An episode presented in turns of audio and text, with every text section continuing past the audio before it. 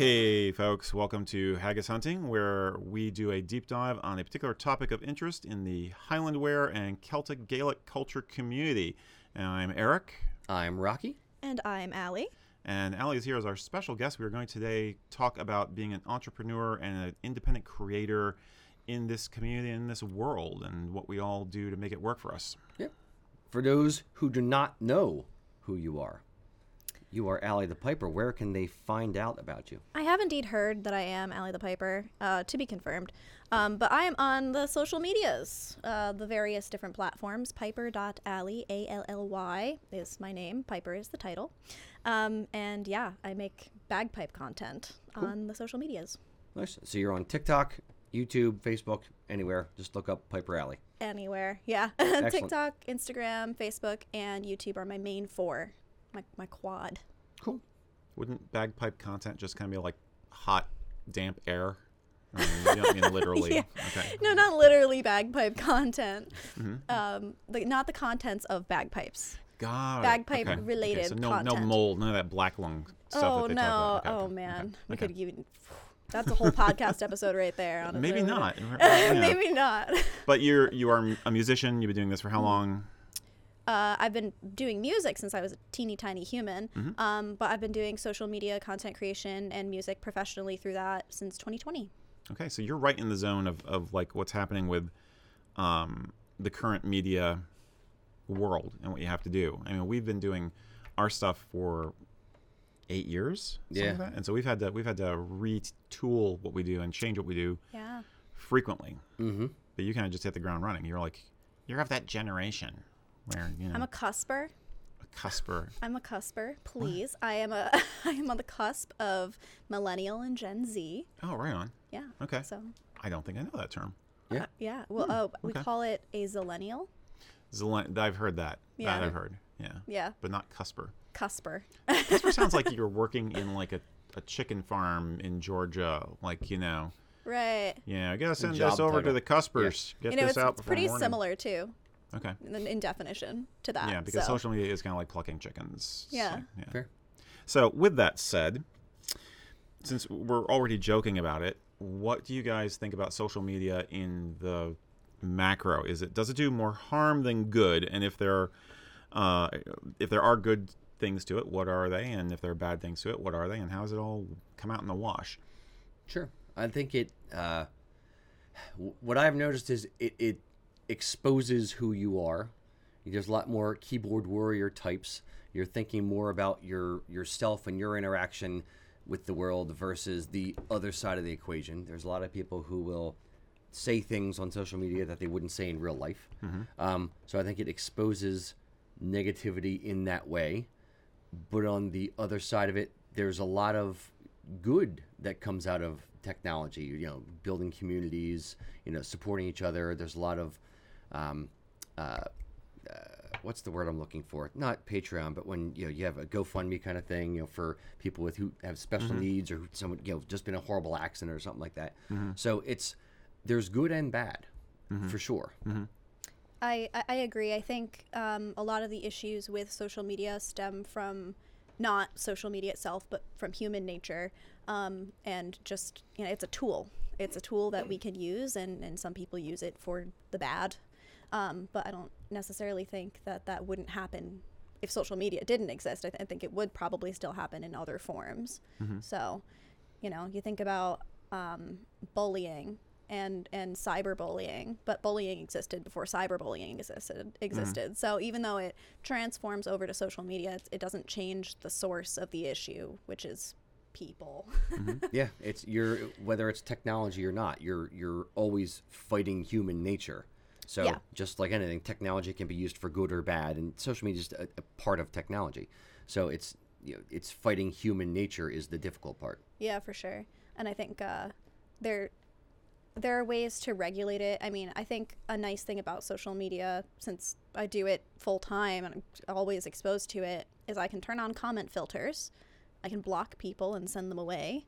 Um, like there are some things that I have the ability to do that social media grants me in terms of protecting myself. Um, but it also grants people the right to, you know, kind of what you were saying, keyboard warriors it just gives people access t- directly to everyone all the time, and I think that that I think where it becomes a slippery slope. or the assumption that they have access or sh- Mm. or have a right to have access to people all the time.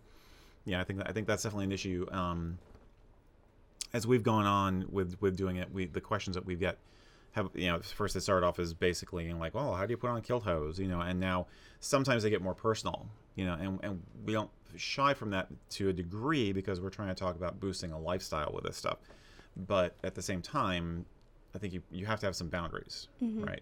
So I assume that there's stuff that you don't talk about, but people still insist on asking about. Mm-hmm. You just have to constantly shove it to the side, right?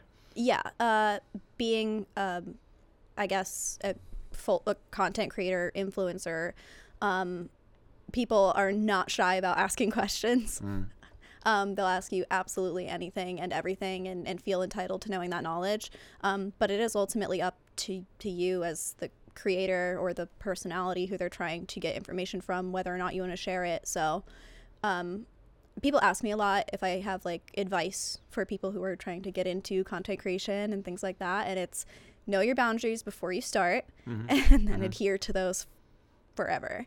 Um, because that's how things start to go south and it starts to take over your life in a negative way when you get fully sucked into the internet. I think that's key. I think Yeah. it is really. Um, so let me let me throw two negative words at you guys and see how you react. Mm. Number one,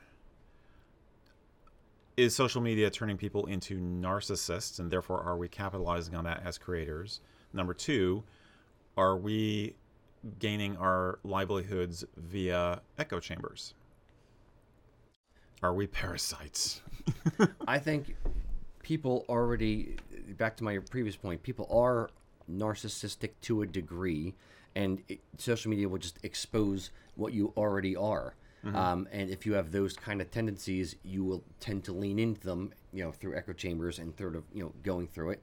If you're less, if you are grounded, if you have people around you, um, who help to ground you, then there's less of a chance of that.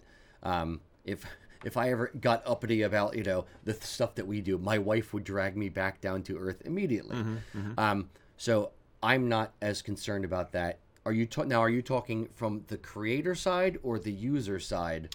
Both, but I mean, how do we deal with that as creators? Is kind of where I'm going from. I mean, do you, do you worry that you are being a narcissist ever, or do you feel like, well, that's what I'm doing. I'm a performer, or do you worry that you are encouraging people to uh, be narcissistic with you, or to, you know, I don't know where I'm going with that. I. I, I kind of think I, what I'm interpreting, and, and you can correct me, is, um, or I guess what it kind of like sparks in my brain is more so like idealism and like um, creating a two dimensional ver- or a one dimensional version of yourself.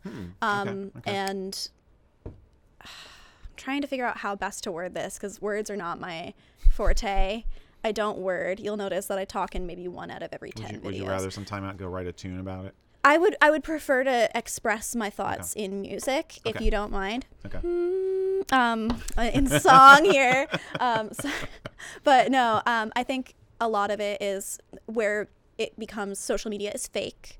Mm-hmm. Right. Um, Everybody's got a filter on. Everybody's you're only showing the good parts, and and that kind of is that kind of what you're referencing in terms of Yeah. narcissism. Yeah. In terms of being selective and only showing the good parts as a creator and Mm-hmm. only showing the positive things. Um, I can definitely see that, and I, my creator friends and I actually talk about this pretty regularly, uh, in terms of like, sometimes I won't want to post a video because I didn't like how I looked in it, Mm-hmm. and then I have to remind myself that that's not my pillar. My my mm-hmm. my pillar is is the music. Did it sound good? Okay, then I'm, I'm gonna post it anyway. Mm-hmm. Um, and so, but I have to remind myself sometimes to not worry- get sucked into that. do you worry then about? Do you get shallow creeper type comments about your appearance? Then I oh assume yeah. you do. Oh so, yeah, yeah, yeah, yeah, definitely. I mean, well, maybe so. Maybe that's a. Maybe they would go away. she doesn't look like my fantasy. Well, Maybe no, they the don't go away. Yeah, okay. Unfortunately, well, because we are our worst critics as human beings. Freaking So, I mean, even on my worst day, Mm-hmm. somebody might not think that that's bad. Um, even on my best day, somebody might not think that that's great. You know what I mean? So it's all internalized. I might look the same on two different days and feel completely different about how I physically appear. Um, so in terms of appearance and things like that, I think the people are always going to be there. Um, I, I deal with like the hyperfixation and over sexualization of, of my instrument and persona a lot. Um, and I am struggling a bit with how to like counteract it because I don't want to look ugly. I would honestly, the, what we're kind of toying around with is more behind the scenes type stuff where it's more just unfiltered. And this Yeah. is what it is. Yeah. And kind of letting it all hang out, so to speak, and not worrying so much about, well, I didn't look good from that angle, or the audio's not exactly right, or eh, I don't know if we should have like talked about this. That It's more just going to be about recording and documenting our process of growing the company and of being who we are on social media at, at least um, and being a little bit more transparent which i think goes directly to the the against being narcissistic. It, mm-hmm. in some ways it's it's adding more to the pile so we're being more narcissistic. In the other way it's we're not curating it as much. Mm-hmm. And it's it's not the perfect angle with the perfect filter and the perfect phrasing of a thing. It's more just doing what we do and then normalizing real life versus normalizing fake life. Does that make sense? Yeah, I would, devil's advocate. Um, you're er- you're aren't you potentially eroding some boundaries by doing that? Yes and no. It's to her point earlier, and to what I've always said, it, it depends on what you want to put out there, what you want to give to people. So as long as you know what your hard stops are, what your hard boundaries are, then no, I don't think you're you're compromising your your morals, your integrity, whatever. It's more just nope, I'm going to do this and talk about these things and as long as you're thinking about it and yep, I'm comfortable with that, that's fine. And there's also editing. So if it's we put something out and it's like yeah, I don't like the way this made us sound. This isn't who I actually am, or something like that. Then yeah, you can edit it, but hmm. I don't know. It's a balance. What about your chameleon? What about my chameleon? He doesn't care. He doesn't But care about any of this. What, no, what, I'm what kidding, I'm kidding. inspired you to start doing content that had your chameleon it? Though? Is it because people you got a sense that people just wanted to see what your daily life was like, or is it because it started as a joke? Or Well, I so this is kind of um, what my my pillars and, and my whole content creation center is that it's my interest, um, and Okay. so I more or less make what I want to make and create what I want to create, and then if people like it, then they do. And if they don't, then they don't. I do have ideas sometimes about what kind of things people are going to like more than others, but that doesn't stop me from making the other content in between. okay, Um, for example, the chameleon content does not take off. People don't. It just. I don't. It's not my niche. It's not the algorithm. Like doesn't quantify me as like a chameleon creator. So it never takes off. But I like seeing him. I like making content. Well, I put them together. Um, so that's kind of, I guess, an example of just me incorporating my interests as a fully rounded human being into my platform. So people weren't asking for it. I mean, I, I got the chameleon completely independently from social media, you know, but I love him and he is, I, he is a hyperfixation of mine. I'm obsessed with Okay. him. okay. I have chameleon dreams every night. Like I, I don't know, Chameleon really. dreams. I, well, that's a title right there. Chameleon Dreams. No, it, so Album I really, yeah. it's the next album is going to be completely dedicated to the chameleon. Um, on. can you imagine? We could do a cat No. badge. We could do a, a coat of arms for you with a chameleon on it. Stop, because that like made me tear up a little because I love chameleons. no, for real. Uh, but that's like, you know, it's one of my personal interests. It's something that I care about, something Okay. that I like, and I decided I would share that with the internet. Um, doesn't mean it's my only interest, but that's the reason that he's on there. Is not. It wasn't necessarily a tactic. Okay. Um, but I told myself when I started social media that if I wasn't doing things that I enjoyed, then I should probably stop doing social media. And Good the- point. And the more you do things that you enjoy, and just say, I don't care what the consequence, not consequences, but I don't care what the audience audience wants to hear or doesn't want to hear. These are the things I want to talk about. This is my platform. I'll do with it what I please.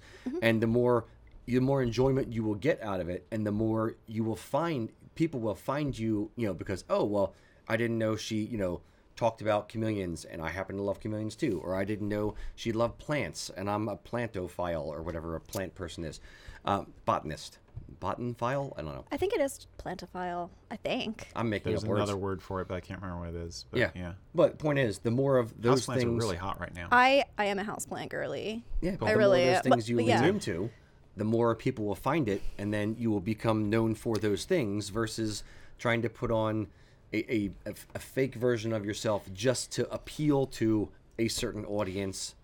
Definitely. I think a misconception about social media and one of my misconceptions and it's obviously not true because it's turned into my career is that you do have to like only adhere to your niche um, but the more you do broaden it the more it strengthens your inner community. So it's not that i'll put a chameleon in my video and that's what's going to make the video go viral and get me to like this huge audience but what it's going to do is the people within my community already who also like reptiles they're going to appreciate on my content more even if it doesn't have to do with a chameleon next time because they're going to be like oh that's Ally the Piper. She's got a chameleon. He's really cute. Um, his name is Basil because they would know that right um, so it is it's his name is Basil Basil Atticus Cornelius um, so Sounds very Roman.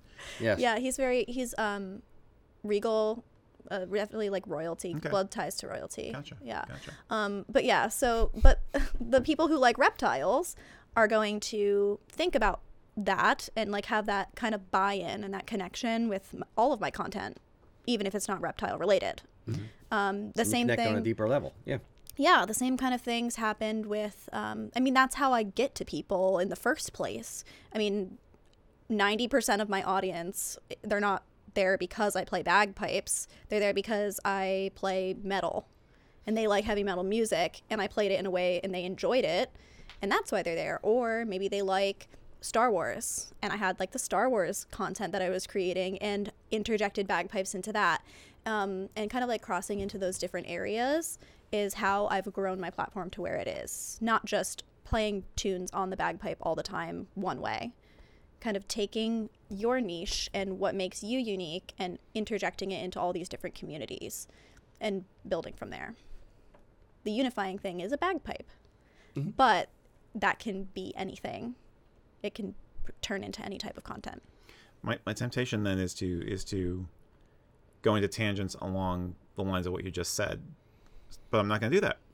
I'm going to be self-disciplined. I'm going to say actually, funnily enough, this actually dovetails well with the the next uh, question I wanted to raise, which was, um, how do you feel people can better f- connect on social media these days? I mean, how do people you you are finding an audience as a professional, um, and you're doing it by tapping into other fandoms and basically creating a fandom of you, of all these people who are, occupy other fandoms.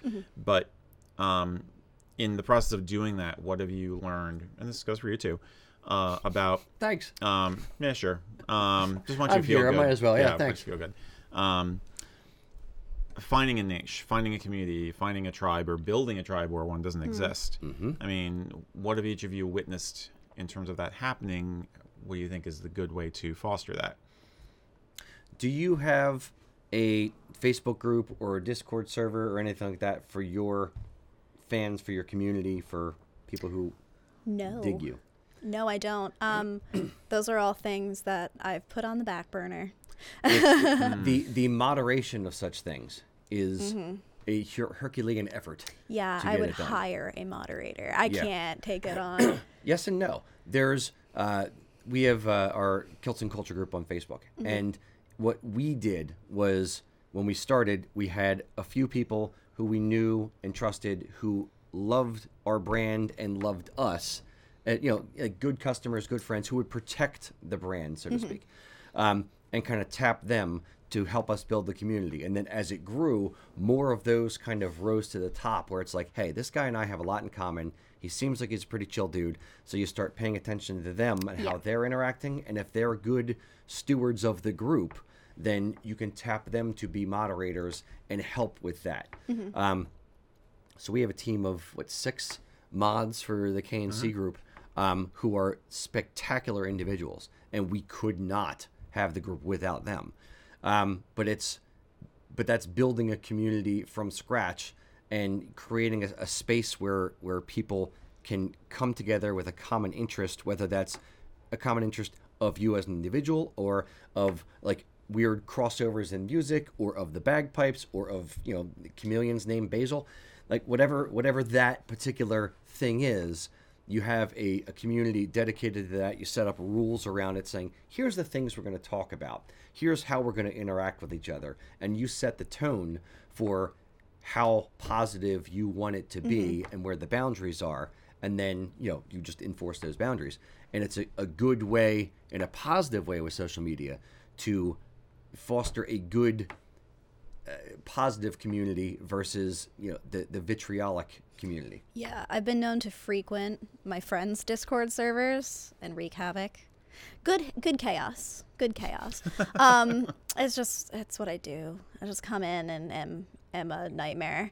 Um, but but yeah, I I can definitely see the the value in that, and um, you know, having that space where everybody can communicate, and the reason they're there is because y- you kind of brought them there and then they just get to be themselves in that space under the terms and guidelines that you set for kindness. But hmm. it'll it'll extend and it will grow. Once you build something like that it will grow to places where you don't even realize it could go and you're creating a community that you don't even realize what you're actually doing for people.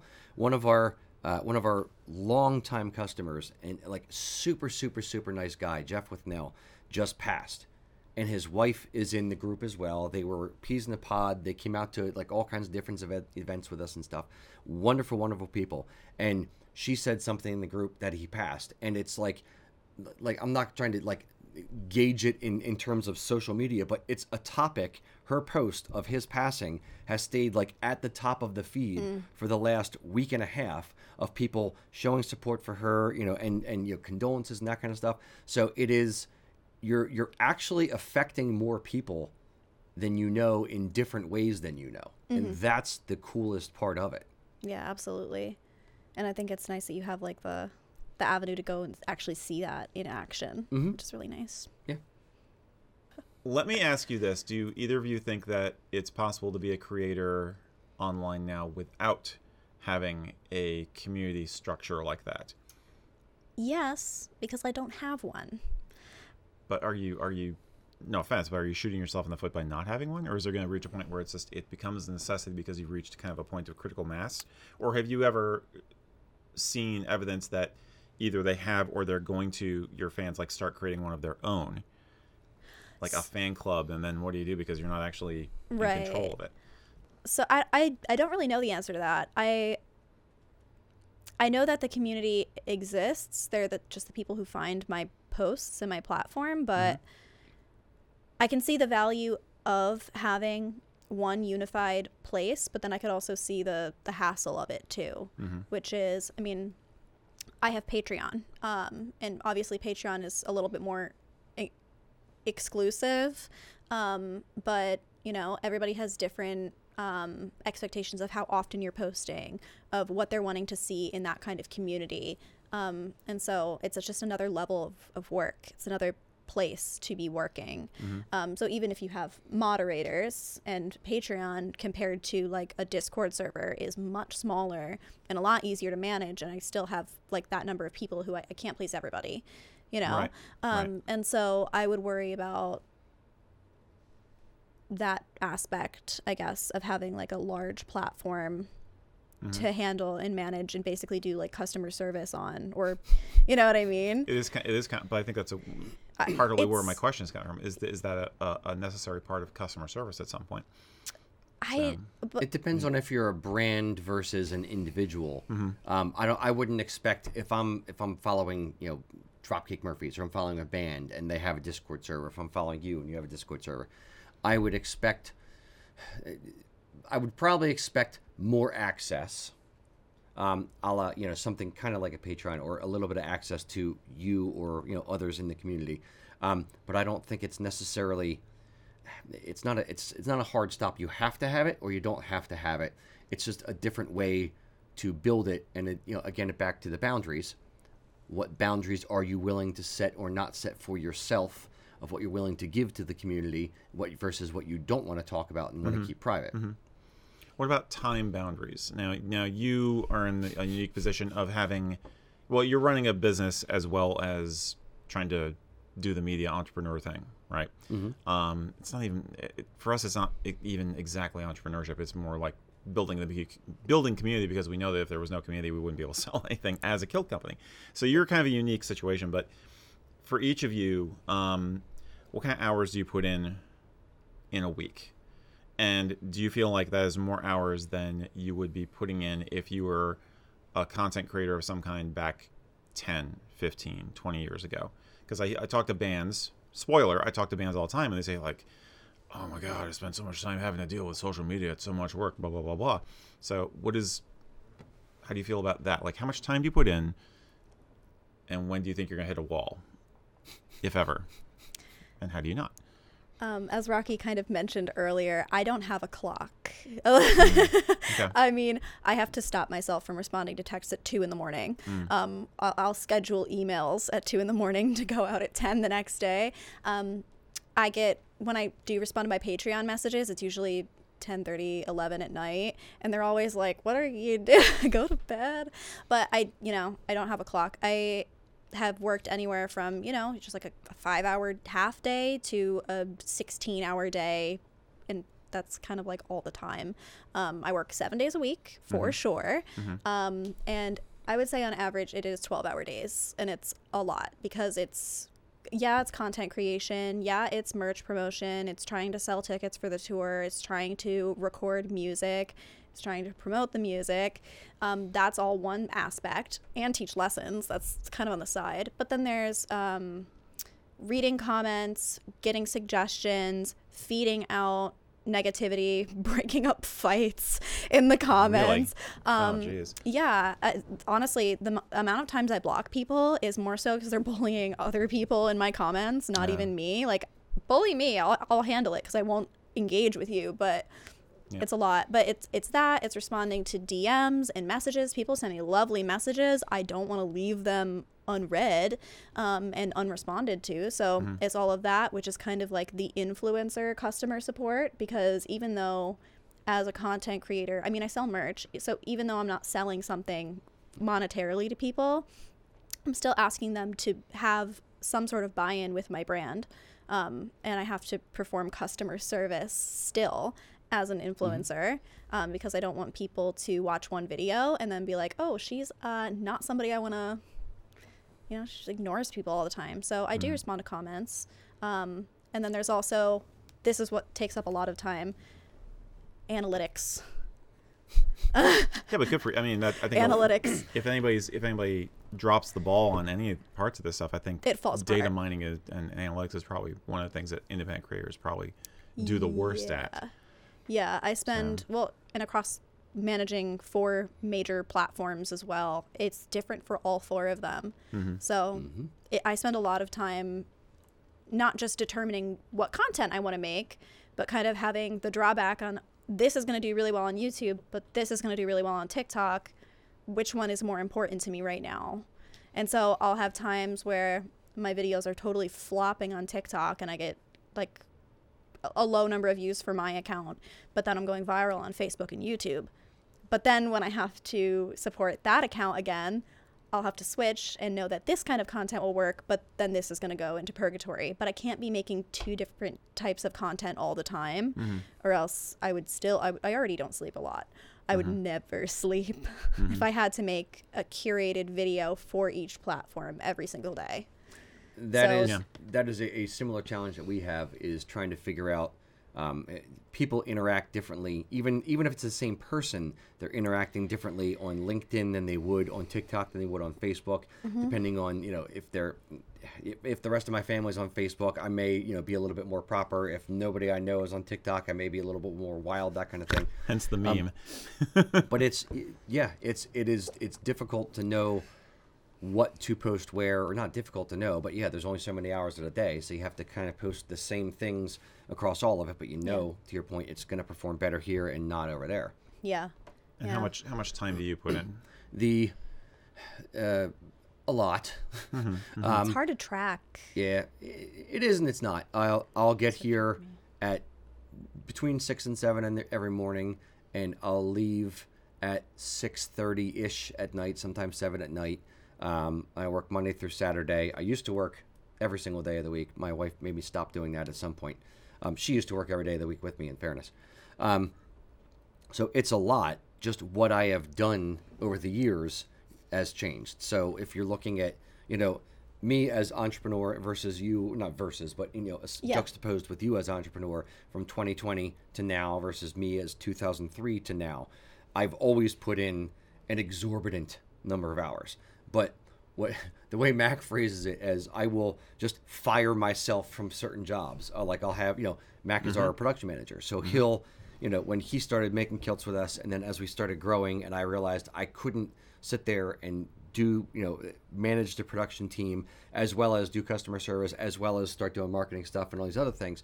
Um, I just fired myself from production manager and focused on the other jobs. Then I fired myself from customer service and focused on just marketing stuff. So I kind of move different ways. You are uh, more of a, a, a solopreneur, someone who has to do it all themselves right now. You're starting to build your support team, and you're you have a manager now, um, so they're able to take certain things off of your plate. I fired my manager. She had a manager. I have a merchandise you had to manager. fire. I didn't fire her. Uh, you, you're looking for It just I reallocate. I reallocated her. Fair. We, uh, we know you're- some people in Pennsylvania that would be really good management Well- experts for you. It, it's hard it's hard trying to find management for a musician slash influencer Fair. Very fair. it's a it's and a bagpiper in a way, I'm not surprised because um, you probably just by having done the work for these past few years have more experience than a lot of people who would be coming from a oh I'm an artist manager background. They're used to dealing with venues and schedules and things like that. They're not, and oh you want to promote the show? Well, I get, better get some posters printed up. You know, I, I assume that there's some old school thinking that really is doesn't always translate. I know a DJ who is constantly self-promoting, and he's being very successful with it. But he is he works as hard as you do, you know, because he, he's constantly having to yeah. get the get get the social media message out that he's also doing social media. yeah. You know, mia and i two influencer musicians um muse influencers just made that up Mus- it's mus- not good muse we're gonna influencers. cut that In- from the in- muse influsion that sounds like influenza or or I know. influsies, which is not good either. No. this episode sponsored by Mucinex. love it. Um, musical influencers Mm-hmm. going on tour together had a lot of fighting with agents and venues who were like, okay, well, we're not going to book you. You don't have a tour history. I was like, "Y- I know we don't. That sounds but, like a catch twenty two. Well, we've already sold out Boston, and Boston Right. ghosted. uh, Boston wouldn't email us back. Boston wouldn't, you know, they wouldn't like get back to us. And then we found a booking agent who got the venue. And then they were like, okay, well, these are X, Y, Z. We sold out Boston within a week and a half. So with no paid promo, with no flyers, no posters, just by social media. Um, You're new in a space that is a dinosaur.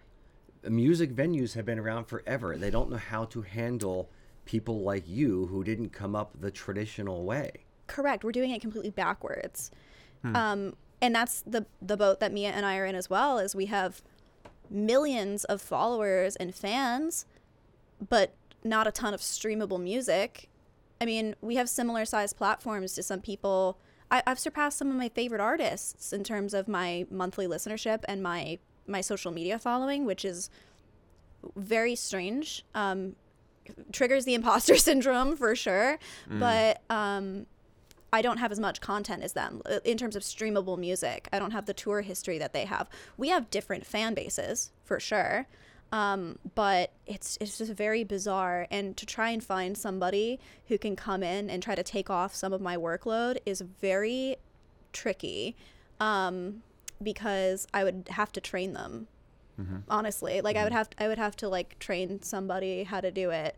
Um, even with my merchandise manager who I love, they um, make some of my merchandise and they send send it out as well. But I was sending all my merch out before kind of doing it the DIY way because I don't have I have a lot of people who want it, but not enough to like have a business. You know what I mean? Um, so it was tricky because I had to kind of like train them what I was doing, and then they had to go and and fix it to do it better. But they had to know how I was doing it first because that's what people were expecting to receive. Um, so it's, it's chaotic. It's improved. It's improved over the past few months, but um, even that took months of transition to actually get to a point where it was functional. So I can't even imagine bringing on somebody as a, a true manager to speak on my behalf because it's every day changing. the the biggest lesson I learned over time, my my literal like light switch unlock moment, was going from trying to do everything myself. And I'm not saying this is you. I'm just pointing it out for myself. Trying to do everything myself and holding people to my standard of what I think is the right way to do something or acceptable or whatever versus just saying, okay, 90%, 95% of my standard should be fine. It's the speed of getting someone else to do it so I don't have to worry about certain things over time after they after a training period. But you get up to the spot where it's it, it it's got to be close enough and maybe that something that they're going to do a different way may actually work better than the thing that I'm doing. And kind of eating a little bit of that humble pie and saying, okay, let me just do it. But the time and the speed that that will buy you, or bought me, again, back to me, the is immeasurable over over the life of our business so far. Mm-hmm. We've been almost 20 years so far. Yeah. I guess where I struggle with that a bit is trying to figure out what pieces I could give a person that don't also require every other piece. Like if I if I was like, okay, yeah, you can handle captions. That's kind of tricky uh, because like of everything else. Like I track trends and I track analytics, so I kind of know where hashtagging. I mean, I, I'm not super. That's like a very s- silly example, but um, I've noticed certain hashtags now by trial and error are starting to work for me based on my analytics. So I feel What- like I would have to have them come into the analytics side, but then, but that would just kind of move backward and backward and backward and backward and backward until they But- have to be a piece of everything to fully understand it. ish. But if you can find someone to help you with the analytics and do some of the research for you and get into that so that you can kind of, they will give you the Cliff Notes version of the analytics. So then you can help them formulate, okay, based on these analytics, these are the type of keywords, these are the type of, you know, hashtags, whatever that I want to use, or these are the songs that I may want to use in the next video. That will help inform you. But if you didn't have to do 10 hours of research on the stuff and digging into the analytics, but somebody can give you a 20 minute, half hour breakdown of the things that they found over those 10 hours, that is time you can be doing other things. So I don't know your entire yeah, process, so yeah. I'm kind of spitballing for you. Yeah, that I mean, I could see that potentially working. It would just have to be the right person who speaks the language of Yeah. both bagpipe, Celtic music, Highland culture, and social media. Mm-hmm. So we have to get some people to do that. If you're listening, and that is you. Please, please email her. You- no, no, but like they're just. I mean, I feel like um, the bagpipe modern rock niche is. It's not that it hasn't existed before, but on the social media front, it's kind of new, and there, it's there's not like a community underneath it yet. It's hmm, what I'm. What Maybe I'm. you should build a community and then ask the community for help. You want to be a mod? It almost, yeah, because I need more you jobs. Yeah. Me too. You source, you source the mods from the community. I know, but I need somebody to build the server. I can't do that. I'm not tech savvy. Speaking of community, then, put on your crystal ball hats, get out your wizard hats, your crystal balls. Where do you see each of the platforms that you're working on going? Is there any that are fated to die, or do you think you're going to have to constantly be monitoring all of them and then five more new ones that come in the next 10 years, or what? I mean, where are we headed? I think uh, okay, my my perceptions have definitely changed. The platforms are evolving. They're evolving and it's uh crazy. YouTube is going to exist forever. YouTube is always going to be a pillar. Yep. Um, it has stood the test of time, um, and now YouTube has Shorts, and Shorts are blowing up. Um, so it kind of fits a little bit of every every corner of what social media is right now. There's the community tab, so you can post like it's Facebook. There's the shorts, so you can basically do TikTok. And then there's the long form videos, which no other platform really has. Um, not like that. So YouTube is a little bit of an everything. It's never going to go away. The thing I find funny about YouTube is they uh, they had their foray into social media with G Plus, which failed miserably. I don't know if you knew of G Plus, um, and the the shorts and the community tab are their they're kind of they're dipping their toe back in that water, so to speak. And I think they're they're doing a reasonably good job of it, and they're also artificially giving it more organic reach because they want people to start using it more. I, I agree, and I've noticed the same thing with Facebook and Instagram Reels. Um, my Facebook page started to blow up because of Reels because they want people to be watching them, they want people to be using them. But that has leveled out. Their plan worked. Now I'm using the platform. It's one of my larger. Well, I think it's still my lower platform, but it's still a big platform, um, and uh, they all mesh together for me. But it's similar in size to my Instagram, which is crazy because Facebook was never something that I like really pushed. So it kind of naturally grew because they wanted people using the reels but their other features still generate uh, they still produce Momentum. yes um, they still have the juice Yeah. to go forward so it's kind of interesting um, i kind of thought facebook was a eh you know i'm not going to put my time into it but it has been one of my favorite platforms to, to work on um, You hear that, Zuckerberg? i'm just don't bring him into this Be Um, grateful. I am not grateful. No, he needs to be grateful. Oh, to he you. needs to be yeah. grateful. Yeah, you're welcome. Um, but I don't know. I think people always say TikTok is gonna, you know, it's gonna evaporate and, and go away, and I always feel like it's starting to dwindle, and then something changes, and then it's crazy again. Really? I kind of thought it would happen. It would be like Vine, Mm-hmm. um, which died. Vine is dead. The Vine has diminished Withered. withered. and I kind of thought TikTok would be like that, but we're, you know, few few years in now and it kind of has its its pillar in the social media community. And the fact that people are taking TikTok seriously in terms of using it for promotion for mm-hmm. brands, like mm-hmm. major brands, they're using it kind of like YouTube. I think TikTok might stay. I don't think it's going to wither. I think it might stick I'm- around. I would go so far as to say I think that the other elements you're talking about with the other platforms evolving has been a forced evolution because of TikTok. because TikTok. of TikTok, absolutely. So mm-hmm. you know, it's been a catalyst, if nothing else. Um, the question then is, how much does the Chinese government care about bagpipes? So I mean, not enough to pay me nearly yeah. anything. We even give you a blue check mark. Come They, on I now. know, literally.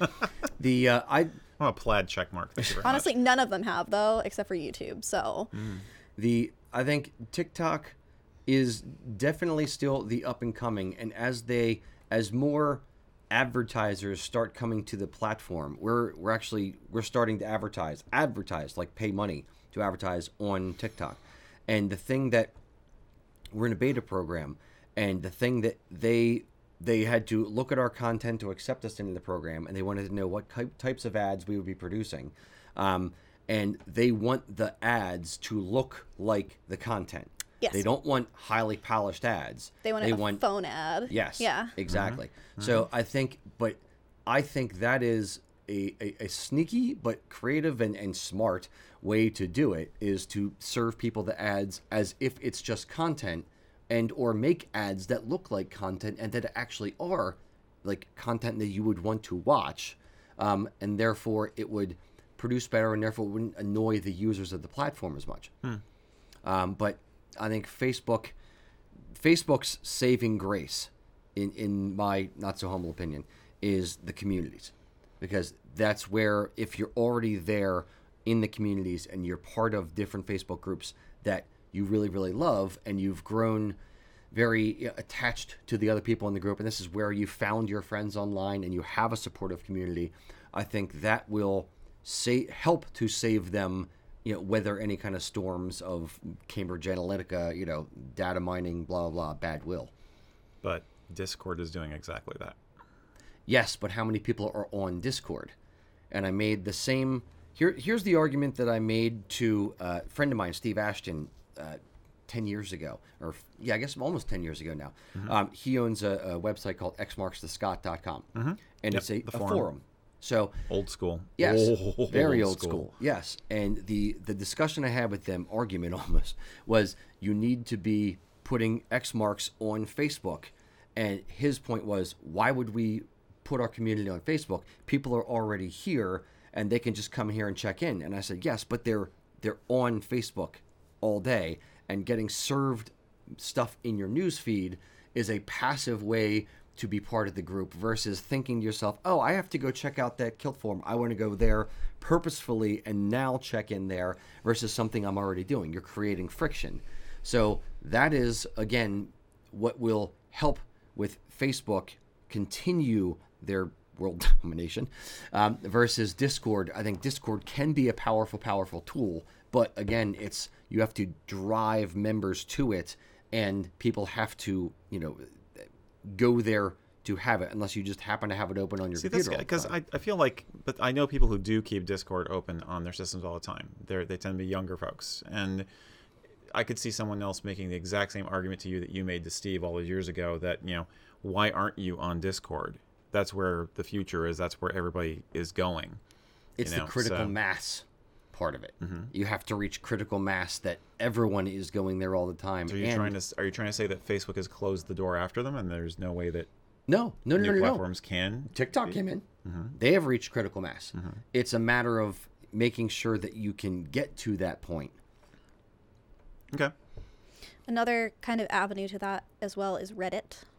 Mm-hmm. That's Um, and I, well, I have a love hate relationship with Reddit right now.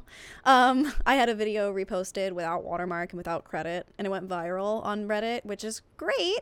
Um, but oh man, when you can't control the, you would need to be the moderator of your own subreddit, basically, because my goodness, can it be nasty? Um, a friend of mine has a subreddit that someone made for her, like a, a follower, and it's just it's like unflattering screenshots or and, like bad angle things Yeah. and yeah. Um. Cesspool.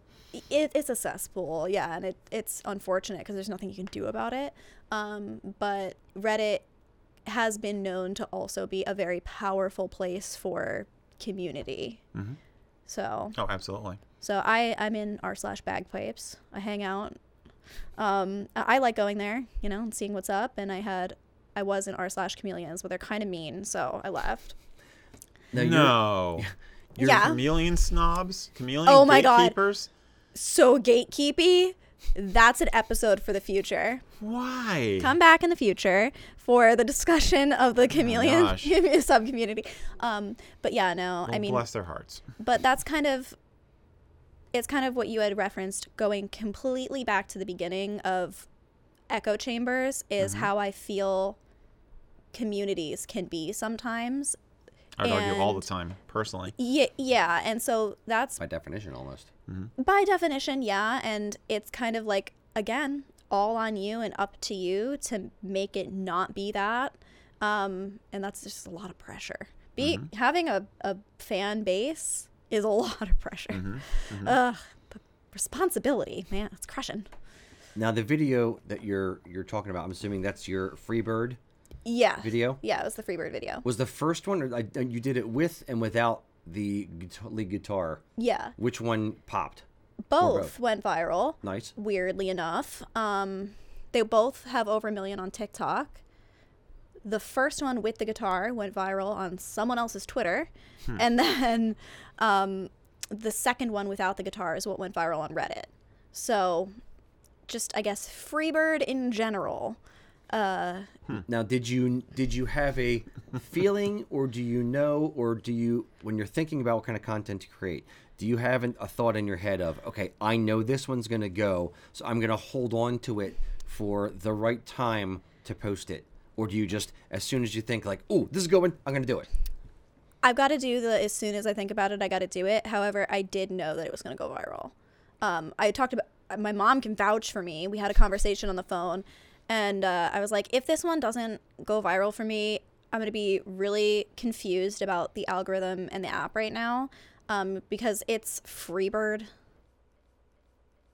on the bagpipes. I, I, I feel, you know what I mean? So um, I had a feeling that this one would hit the right, it would hit the For You page. I didn't think Right. it would go viral everywhere, um, and it didn't, but I knew that this is something that TikTok would like based on the analytics.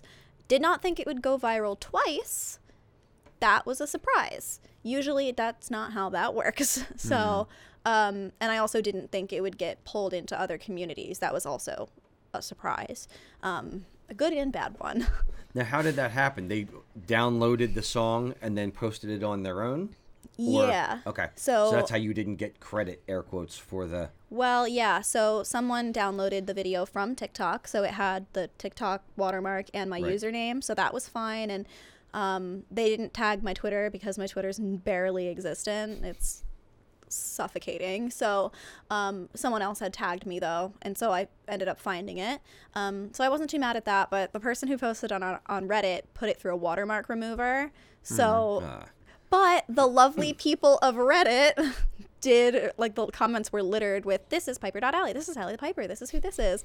Um, and so that was really nice. So My my favorite watermark stories are the ones where a company will take pictures of us, and with with a watermark on it, and then put their watermark over, Over top, top the of watermark. our watermark, or just block ours out on a solid black bar and put theirs right there. Like that's excellent. That's that's me in that photo. Like, yeah. no, that's amazing. Hmm. Love that for No, you that- that- guys. that's John. That's he's been working here for years. What are you talking about? they sent you this picture of this guy at the beach with your head photoshopped on it. You know. um, tell me about performances and concerts online. Then, have you delved into that at all? I mean, what about Twitch? I tried Twitch. I gave up on Twitch. Okay. Um, Poor Twitch. I like my brother's a Twitch streamer, um, which is great. But Twitch, you just you have to like, again, you just need to completely dedicate 100% to it, um, and be on that schedule and do that. And I just I don't have the time to do that and handle all of the other stuff. Okay. Um, and I just I don't think it's necessarily um, necessary, not necessarily necessary a, a necessity. Uh, I can say every iteration of that word if you want, um, but I don't I think don't it's think a necessity. I don't think. thank you. Um. I don't think it's it's needed for me right now. Um, I don't need to be on every single platform. I can let a few go here and there. Um, but I did try Twitch. Um, but I also like I barely go live on TikTok. You know, I'm not I'm not on a schedule for for live streams.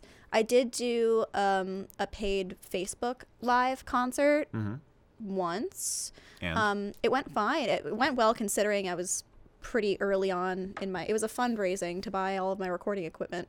Oh, right um, on. Nice. Okay. Yeah, so it did pretty well. Um, but live live's hard.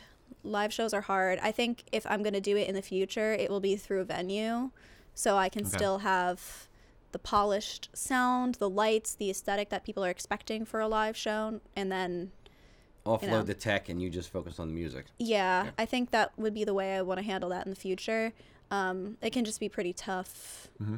trying to handle that just like from a you know, phone. We've we've been intimidated by it. I mean, we're we're not doing the same thing you do, but we've been intimidated by that factor with doing live presentations. Yeah. Also, Yeah. like we did a we did a live show at Celtic Classic uh, Festival in Bethlehem, PA, last fall, um, and I was very keen at the time to try and live stream it also. But we were just like, ah, it's a lot of things to try and juggle at least Yeah. at this point. So on the fly at an event where we don't have access to Wi-Fi, it'd have to be yeah. Hundred percent. Yeah, Mia and I had the same discussions and ultimately came up to the same deliberations about tour. Um, you know, and the other question too is that, you know, does that undervalue the experience of going and seeing a live show? Um, which I think is kind of what we determined it would be. It'd be kind of undervaluing, you know. Um, if you can just sit at home and watch the same thing and we're trying to curate our performances to be an exp- like an in the room experience and so I feel like sometimes you do have to choose. It, it's a different. They're different beasts to tackle. Um, but it'll never be the same. Like I, I remember seeing a few different shows or concerts um, during you know the pandemic where it was uh, uh, live streamed and it was just like okay, it looks like I'm watching a music video kind of thing. Hmm. So Right. the the vibe was completely different. But we were Yes. all doing that because there was no other choice. I- Also, I think virtual virtual performing is a different type of performing and it can be done well. I think you can give a live stream, you can give a live streamed show, but you can't have an audience there. I think it has to be either completely virtual to be done well. Like obviously you can do whatever you want, but to be done well, it has to be like I'm doing a virtual performance and my audience is my virtual audience. And then you can do kind of what you do for your live shows. You can take questions live, you can do this live and all of that. And that's all great. But I really struggle with exactly what you just said diminishing the experience, asking someone to buy tickets. Um, to watch a show that they don't get to really experience because I'm not going to be talking, I'm not going to be looking at them, I'm not going to be talking to them, I'm not going to be looking at the camera.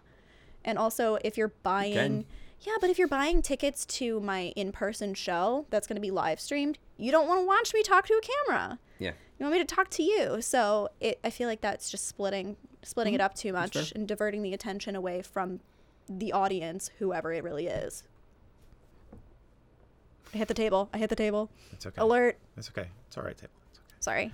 I, I, I, I'm inclined to agree in the sense that I, keeping them. I think it's they're both different services you can provide as a content creator, but they need to be separate. I mean, I know a lot of people who, um, especially when you're hitting the Patreon, doing a live stream that's very free form. Like you know, there's one one content creator I know on YouTube, and he'll do a live stream on weekends, just and he's just sitting there painting while he's talking to people and comment and, and responding to comments. That's it.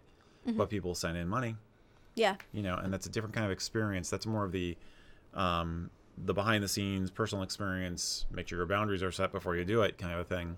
Yeah. You know, but uh, but I think that's I think it has to be different. So Yeah. I'll give you one other hot take angle on it. The thinking of it from the, the user perspective or the you know the audience member perspective, if you're if you're doing both a live stream as well as in person concert, trying to broadcast an in person concert, if if you're not coming to my town or no if I live in California and your tour is going from Chicago to Boston, um, I'm not going to be able to get there. So at least, even if you're not staring directly at the camera and you're not, you know, you're not playing it up for playing it up directly for the live stream kind of thing, it's it still gives them something. Maybe the ticket value is you know five bucks versus twenty five bucks in person or something like that. But it's still you're giving them an experience they wouldn't otherwise have at all. Yes. Um, and that I, I think everybody it depends. It depends on what your intentions are. But if if I'm trying to reach a venue capacity in New York, because that's one that's bugging me right now.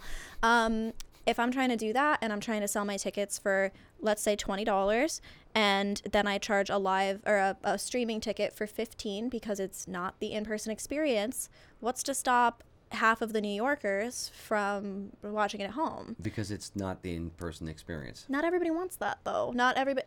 Some people want to just hear the live music. I mean, I'm also working with multi generations of people. Um, my my fan base is is massive in scale. I've got four year old fans, and then I've got eighty four year old fans, and they're all coming. Um, or they're not at all. And I think sometimes limiting the experience to a more exclusive and intimate thing is more valuable than having it just be for everyone. Um, I feel like it's more special to say, I'm going to Boston. Come to see me at Boston. Come, Right. come see me in Boston. Um, than it is to say, I'm doing a show. Everyone can come. Right. Because then Okay. what's what's to stop people also from watching a show watching a show that's like on a day that's more convenient for them instead of going to the one on the Thursday in their town. Right. So I I don't know. I think some things are sacred, and live music is one of them. Okay. Plus, the goal too is that the tour is going to do well. We're going to be able to go to California someday. Fair. You know, and the only way to do that is for it to be successful. Understood. yeah, that's just. I mean, I haven't done this yet. touring. So that's just my thoughts going into it all. Nice. Yeah. Let me shift gears on you now. We've been talking about the the the hardcore business side of things and the tech side of things, and it's a spunky load of knolls and it's complicated. But at the at the heart of this, from the creative standpoint, is the fact that we are both um, making our livings off of heritage. You know, I could even dare I say it, we are selling heritage in a way. Now, we more than you, perhaps, Ally, because I mean, your music is a fusion of traditional and very modern elements. Right. But how do you parse that out, and how do you, on a personal level or a professional level, parse out uh, who's doing it in a respectful way and who is not, and how can people tell the difference, and how can they tell that you are, on the assumption that we are all good guys here, that we are the good guys, not the bad guys, that we're not, that- in other words, that we're not trying to use the music, or in our case, the tartans or the culture, as a as a um Exploitive way. yeah, Versus a, a, a Yeah. backdrop, a, Yeah. a gimmick, you know. the I it's it the the theories on this would exist on a spectrum. So on you know the far right, let's say you know super super traditional that it, you know bagpipe music should only be played in Scotland in a traditional bagpipe you know grade one band da da da da, or you know on the other end of the spectrum the uh, just have fun, do whatever I want, play with the culture, caricature, you know, it doesn't matter kind of thing. It's just fun. Um, and, you know, where do we fall on that spectrum? And then the people, so let's say, just for sake of argument, we fall in the middle, somewhere in the middle. Um, the people to the right who view, you know, you know, tradition is sacred. You must only do traditional things. It can never evolve. It must be exactly the same way as it always was they would look at anything we are doing or you are doing and say, you know, well, you're you're just playing with music and you, that's not how the bagpipe is supposed to be played or you know designing new tartans that aren't clan tartans what what what you know mm-hmm. versus on the other end of it someone saying like you know oh well you know it's you can just play a plastic bagpipe you know and you know that kind of thing or you know yeah i'm going to wear a halloween costume or i'm going to be you know the lucky charms guy On a unicycle. Exactly. Um, yeah, so that's kind of the I think that the parameters of what we're talking about. How do you think about it? Um, I think yes, there's definitely a spectrum as well. Um, I mean, do you want me to give you my my Yeah. my feelings? Let, let me let me preface this. I think for, for anybody who doesn't know, it should be noted before you give this answer that you have played in a, in a competition band, correct? Yeah, yeah, it's my roots. And yeah. you, you you're, you're trained as a as a traditional piper Yes. Mm-hmm. in a traditional band. You played in Scotland, and I think your band won. Is that correct? Yep. Okay, so you're not just talking out of your hat here. You've seen the yeah. whole thing. Okay. Yes. You've seen some shit, man. So, I've seen. Listen, the the flashbacks are hitting me right now. Um, no, for real though, I I think back to when I was taking music theory classes, and we were talking about experimental composers, um, and Beethoven was an experimental composer, even though we think of him as a classic now. We d- we think of that now. Uh, Van Gogh, as an artist, during his time, super experimental. Um, these are not uh, things that we think of as classics now were not then. And I think in the space of art and fashion, evolution is always happening. And ultimately, for me, what ties back to it are two things respect for what you're doing um, and not trying actively to make it a gimmick for likes and views and money. Um, and then there's also um, knowing the rules before you break the rules. Um, those are two things that are kind of important to me and are part of my going back to talking about pillars as well. Um, but I train, I have bagpipe students who found me because they want to do what I do, and I'm teaching them how to play traditionally 1st And then I'll teach them some fun things that go outside of it. But, you know, you have to know the rules before you break the rules. And I think that can kind of apply to, to both situations.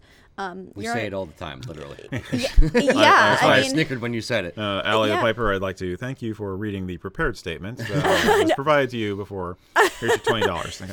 But that was a big thing in music theory. I mean, um, we would, I- I remember in class, in high school specifically, we would be sitting there and we'd be analyzing a piece from literally any really highly acclaimed composer or professional and be like, oh, parallel fifths, parallel fifths, ah, the cursed parallel fifths. Um, and then we would like, Those parallel fifths. how yeah, literally how dare they? Um because if i if i wrote parallel fifths in my part writing i'd get a mark on my on my paper you know? And so we would bring that up. And why? How did they get away with this? How did they get away with this is published orchestras perform this. How did they get away with this? And it's they knew the rules and they chose to break them there. Um and that's i feel like this is where it's I feel like I have started to broach into the area where I'm allowed to break the rules um, because I've spent so many hours and thousands and thousands of dollars um, learning Understanding the rules. learning them from the best of the best. Um, and i did. I sought out the best of the best to teach me the rules. Um, and i did my due diligence and i learned them. And i think you guys have done the same. Um, it's not learning an instrument but you can tell me the history of the tartans. You can tell me uh, the history of my own family tartan better than i could probably tell it to somebody. And i think that honestly gives you the right to now break some of the rules and make your own. Mm-hmm. I, and I think that that's fair. I think the other part of it too, and the reason why you're able to sell it, is because you also do deeply have a respect for where that came from. How often how often do either of you think it's conscious versus just an organic process where people start to break the rules to create something new? I I think it's the I want it to be more conscious than it is. Same. I think the vast majority of people when you when you first get into something and you you're geeking out about it, you're in your initial, you know, honeymoon phase of a new genre, a new topic, a new whatever. Um, you get excited about it and you're so excited and you want to do all the things all the time all at once and you're you're running before you can walk you're, or before you can crawl in a lot of cases so it's about those people harnessing that enthusiasm and making them kind of slow down a little bit and be like okay let's talk about the rules not rules or traditions conventions whatever you want to call it mm-hmm.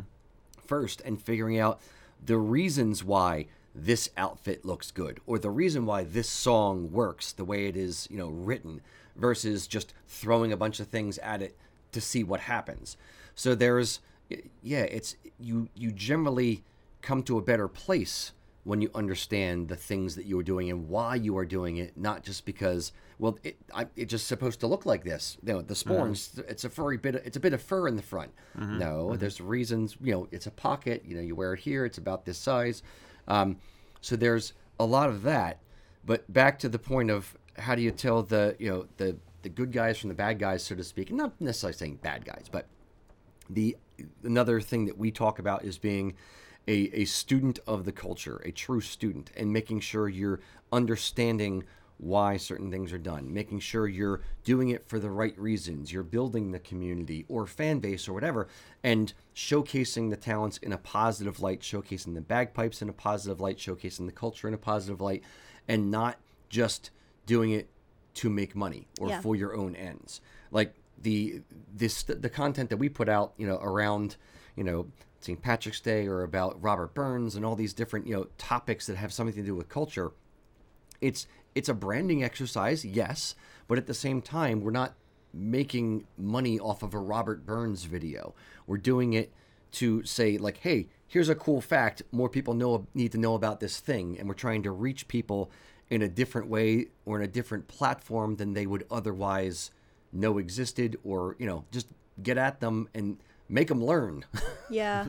I'm gonna Learn, make damn you it. learn. Learn, damn it. you you've built the community you have the people there and you're trying to interject the same teachings of the culture as being a student of it that you had to try to also make them students of the culture um, and i think that's kind of what makes me think that you guys are the good guys um, Thank you. but but Appreciate it. yeah i mean i definitely wouldn't be here if i didn't think so um, i have a deep respect for the bagpipes and i have a deep respect for the culture even though i definitely don't claim to know everything about it. Um, i know what i, I t- often try to learn and i think that that's really important. It's also why i don't make kilt specific content is because i don't think that i'm the voice for that. Um, and so i know what i know and then I will choose that place to, to educate people on it, which is also why I appreciate that you two don't make bagpipe content. You, you don't want me to make Oh, good God, no.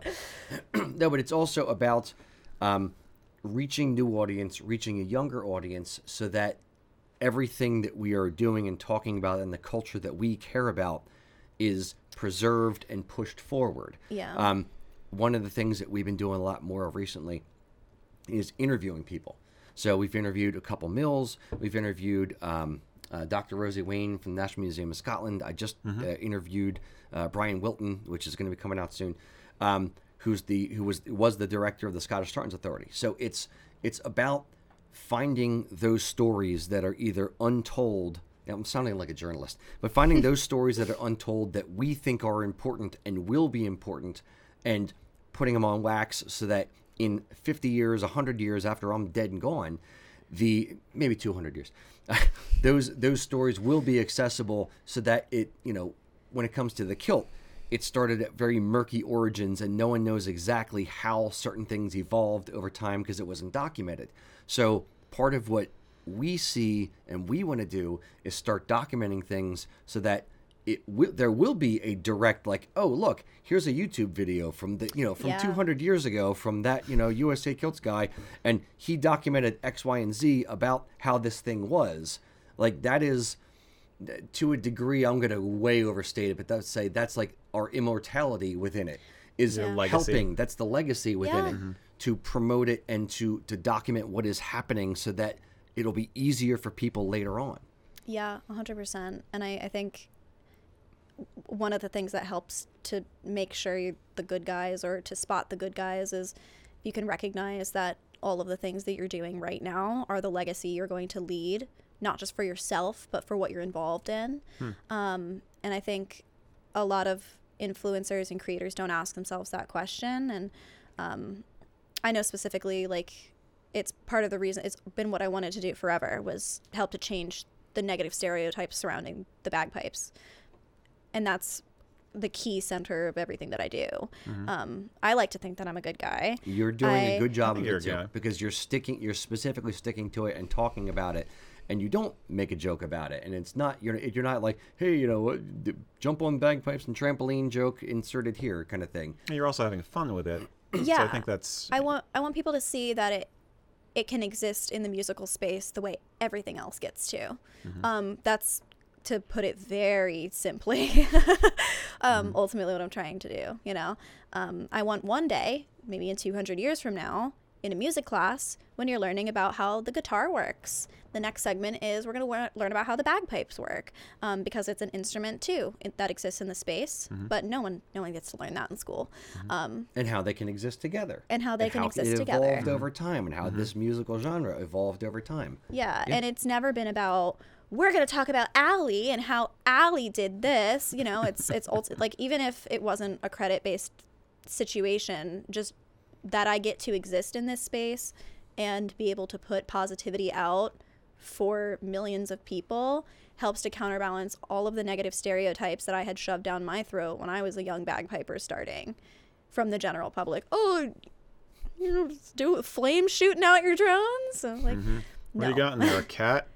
You're squeezing a cat. Every to death? day, every day. Yeah. Oh wow. Yeah. How do you get that thing to go? How many cats you got in that bag? mm-hmm No, but just us being, you know, in our respective spaces, us being able to be part of the conversation and or push the narrative, push the conversation forward is really, you know, what we what we get out of it is the fact that we're just included in it Yeah.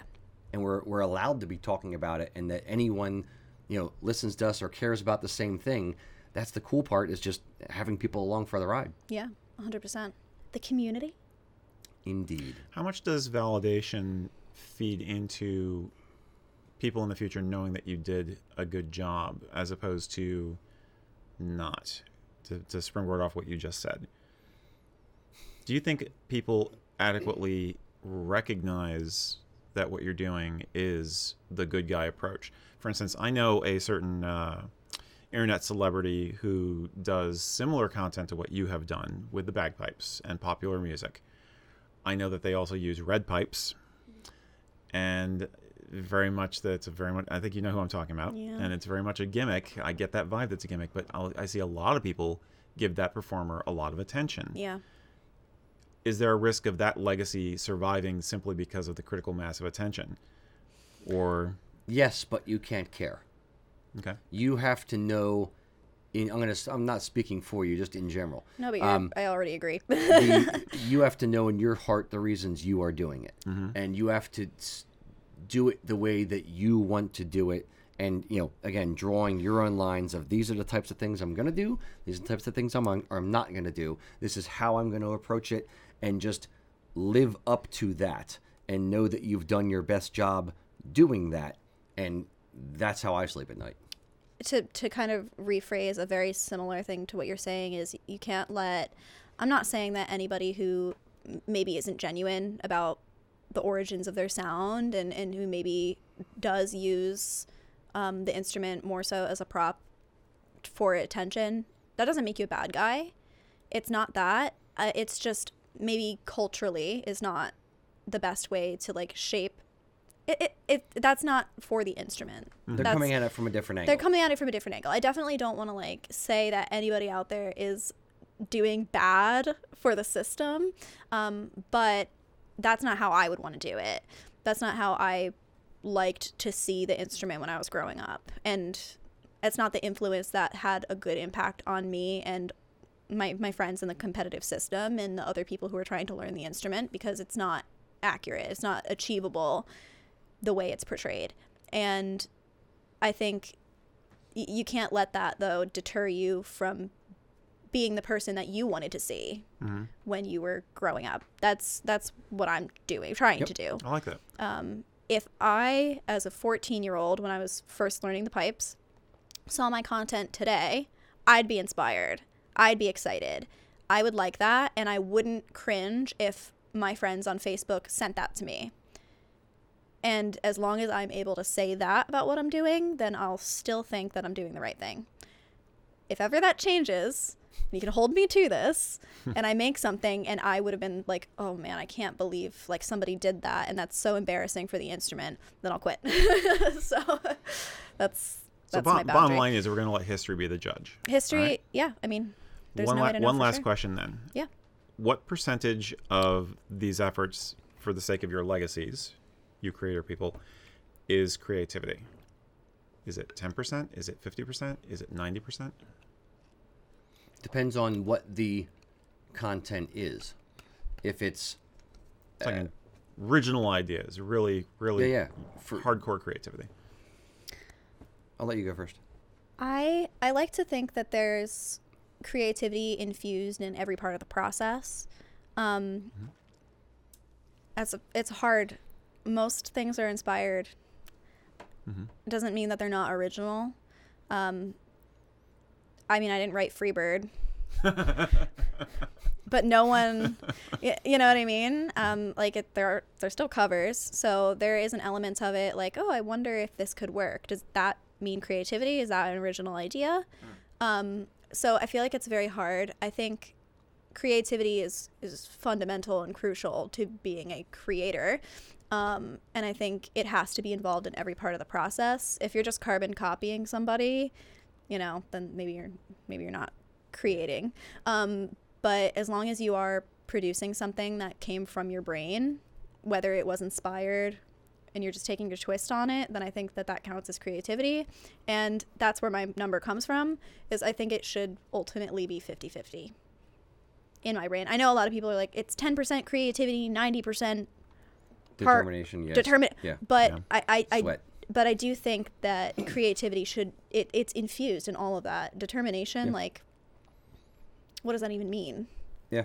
Mm. like you know what I mean like you got to break determination down and when you break it down it's it's practice it's um, recording it's mixing it's editing and creativity is in every part of that process for me mm. As well as So- research, mm-hmm. as well as all the other things dealing mm-hmm. with, you know, mm-hmm. being a, a, uh, uh, social media creator. and yeah and create I mean I have to be creative at every step of the way Yeah. or else it doesn't, you know, even though only 10% of it is maybe me coming up with my part, I don't think that that's where the creativity stops. So Yeah. I think the number is a lot bigger than anybody really gives Yeah. creatives credit for. I think The- that that actually applies to you too. When I think about some of the technical things that you've done as innovations for the products and the things that we do here, as well as the pure creativity of I want a tartan that looks like this. So Yep. I think I think you hit it on the head. That, that you basically you have to have that you have to keep that spark going, whatever way you're applying yourself. Correct. And you, uh, I would also say, my creativity isn't necessarily. My creativity it tends to be bigger picture type things, and uh, like you know, in uh, designing new tartans or thinking of ways to market different things, or thinking of types of pillars of content, or um, I'm I'm cr- I don't want to say like I'm not creative in doing interviews. That interviews have been done. It's it's the reasons why. That's like the fun that I get out of it. Um, so it's I wouldn't necessarily call that creative, but it's it's the fun experience of it, um, and I get enjoyment of the job and creativity of the job through the entire running of a company, um, and trusting the creatives around me to also perform to a certain level that they're adding to the process. Um, so you're a creative as well. So you're coming up with different ideas and different thoughts, and some of those you're executing you know, by your 100% by yourself with, well, not by yourself, but with the team who are also being creative in their own right. Um, and others, it's a collaborative effort. So creativity really informs everything we do, just not in a here's how we're going to make this video. It's all of the things that surround mm-hmm. everything. Or mm-hmm. We're swimming in it. Mm-hmm. It's never that clear cut. No. Can't be. Right. Yeah. It's 100% and 10%.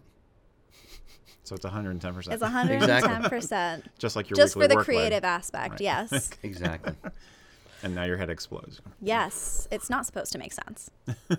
Nothing It can't. ever It can't all the time. It's abstract. It's art. Right on, man. Right on, man. Any final thoughts?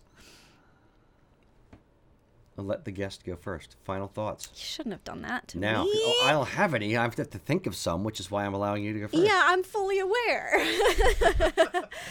um, I think ultimately there's so much that goes on behind the scenes um, that it's impossible to really articulate all of it within however long this has been. Um, but I hope at least you know people got to get a glimpse um, and people got to see that it's it's a lot messier than it than the final product ends up being.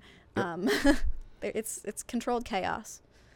I would say, uh, what's what's the quote? Be the person that you wanted when you were, you know, to look up to when you were younger, kind of Yeah, thing. yeah, yeah. Aim to be that person, and aim to build something, and aim to put more good in the world and more positivity in the world, um, because we need more. So that's really what I would, you know, be the takeaway is, you know, out there in the social media lands, um, yeah, be a force for good. Period. And use those use those tools. They're going to keep changing, but stay on top of the tools so you can do that. Yep. Yeah. I will. My final thought will be that I think you are you two are two of my favorite ducks. You make all this stuff look pretty easy, but obviously you're Quack. you're you're you're paddling like crazy underneath the surface of the water. So Thank you. Uh, and just a reminder, everybody, that um, Ally the Piper, not necessarily Piper Ally, Ally the Piper is on all the platforms all the freaking time, It's true. almost sorta. Um, so you can find her anywhere and find out what she's up to next and where she will be because touring is going to be an increasing activity of yours in the next few years. So you can actually catch we can catch you live. Yeah, for sure. And if you liked this interview, if you liked this discussion, there is more haggis hunting as well as other podcast type things that we are doing here at Kilts and Culture slash USA Kilts Incorporated. Slash Haggis Hunting Super, podcast. super mega, super mega studios. Yes, mega activities. corporation. Yes, Yes, taking over the world one kilt at a time. So, absolutely. okay. Thank you everybody for joining us. Much appreciated. Take Till care. next time. Bye. Slanjava. Slanjava. Slanjava. I did, you looked at me like I had to say it. Slanjava. Well, well now it's just awkward. Slanjava. Well, I know I said bye. Thanks for joining us. The theme song for Haggis Hunting is The Banshee Gravel Walks by Slancha. If you have a topic you want us to talk about, just send an email to sales at usakilts.com. And if you want to get social with other kilt enthusiasts, be sure to check out the Kilts and Culture group over on Facebook. You can find USA Kilts on Facebook, Instagram, TikTok, and over at our website, usakilts.com. If you like the show, it would mean a lot to us if you left a rating, since it helps new people find our show. Thanks again for joining us, and until next time, Slanchava.